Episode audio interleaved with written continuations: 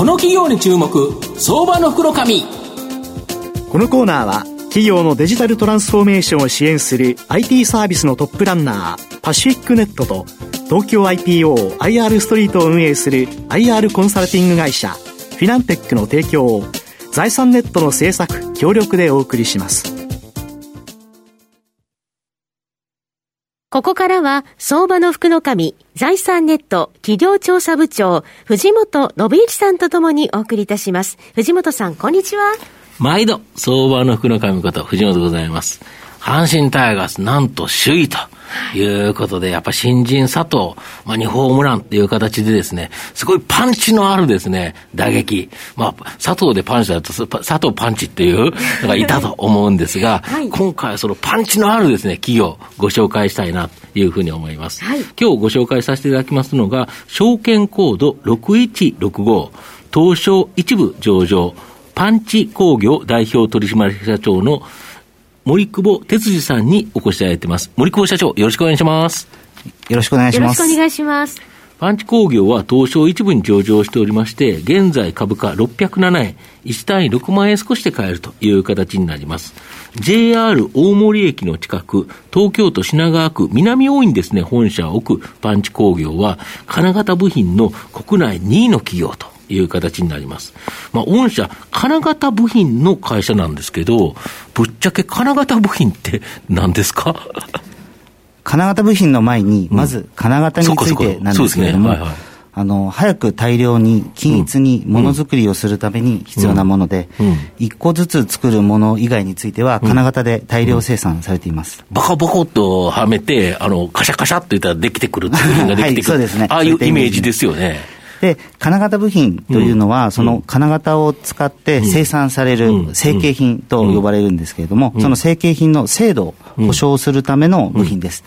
当社がお客様から注文をいただけるのは、精度保証の信頼が高いからだと思っています。なるほど。で、この金型って世界で約10兆円弱もあるですね、まあ、巨大なマーケットだそうなんですが。そうですね、世界的に見ると、欧州と米州、日本と中国などのアジアで大部分を占めています。特に中国は世界一の金型市場を有しており、アジアの新興国と並び成長中です。なるほど。で、御社はその金型部品の中でも、高付加価値品、これに強みがあるとか、特注品とか。当社のグループ連結売上の半分以上が特注品と呼ばれるオーダーメイドの高付加価値製品です。お客様の業種で言いますと、自動車、電子部品、精密機器、半導体、あと医療関連と食品関連など、幅広く特注品のニーズに、お答えしています。なるほど。で、御社は今、日本国内では2位のシェアがあって、中国ではダントツの市場シェア、この世界で伸びゆく中国のところ、めっちゃシェア大きいんですよね。はいありが、ありがとうございます。うん。中国は、うん、あの1990年とこう、うん、早いタイミングで進出したっていうところが大きかったなと思っています。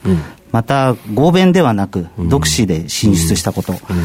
これによってこう事業展開を図る上での意思決定というのが非常に行いやすかったと思っています。現在中国では5つの会社、6つの工場、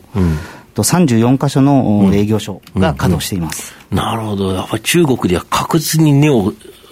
根ざして、そこで現地で頑張ってるということですよね。はい、はい、そうなります。なるほど。で、新型コロナの影響で、前期はですね、減収ながら、その電子部品とか半導体向けに下期は好調になってきたということで、あと経費削減ということで、営業増益となりですね、3月24日には業績予想と配当の情報修正、これを行ってるみたいなんですが。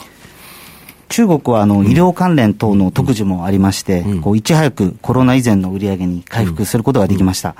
加えて日本事業についても、テレワーク等を背景としたパソコン周辺機器や自動車関連の需要の復調があって、えー、まず最初に2月の10日に一度情報修正をすることができました。さらに日本事業で、うん、医療関連や半導体関連等での集中的な受注というのもありまして、3月24日に追加で情報修正することができました。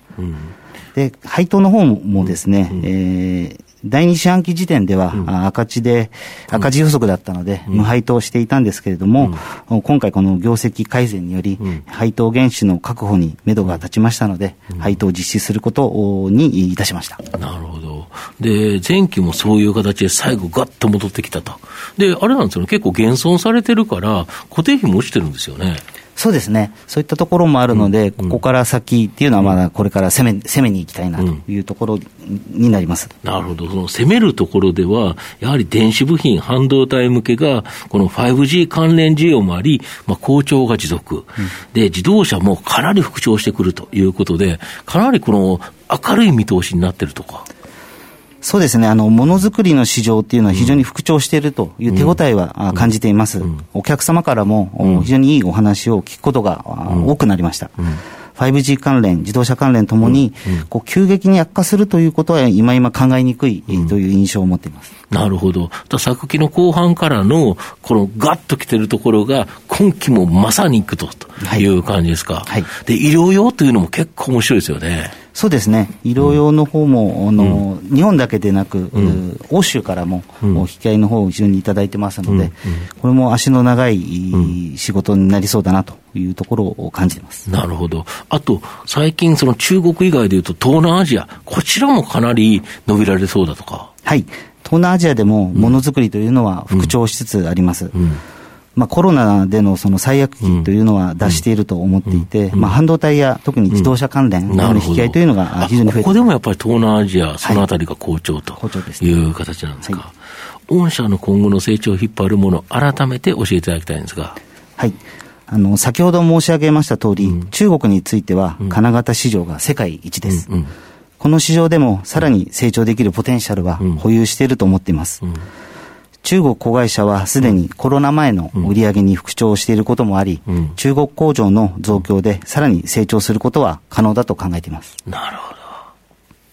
ど。全体的にはまあここから攻めていくし、アジアでもいけるから、かなり今期期待ということですね。はいあの、パンチ工業という社名がとてもユニークで、あと、名刺を拝見いたしますと、この、まさにグーのパンチが書かれていて、ホームページを拝見しても、そのパンチがこう出ているんですけれど、これ、もともとは穴開けパンチの意味なんですよね。はい、そうですね。はい、穴開けパンチの意味がございます。はい。えー、それとでも、この、まあ、印象的な、この、パンチの効いた会社ということをかけてらっしゃるということですね。はい、そうですね。あの、穴開けパンチって当社の代表する製品と、この製造業にこう気合を持って入っていこうと。いったところも、はい、はい。えー、入れてのパンチを会社のロゴとしても使っております。パンチを効かせるということなんですね。はい、はい最後まとめさせていただきますと、パンチ工業は金型部品では高シェアを誇り、特にですね、中国ではダントツのシェアを誇っていると。で、今期は電子部品、半導体、自動車向け、これがですね、牽引して、まあ、かなりですね、業績、えー、復活してくるというふうに思われます。まあ、今年の大活躍が期待できるですね、相場の福の神のこの企業に注目銘柄になります。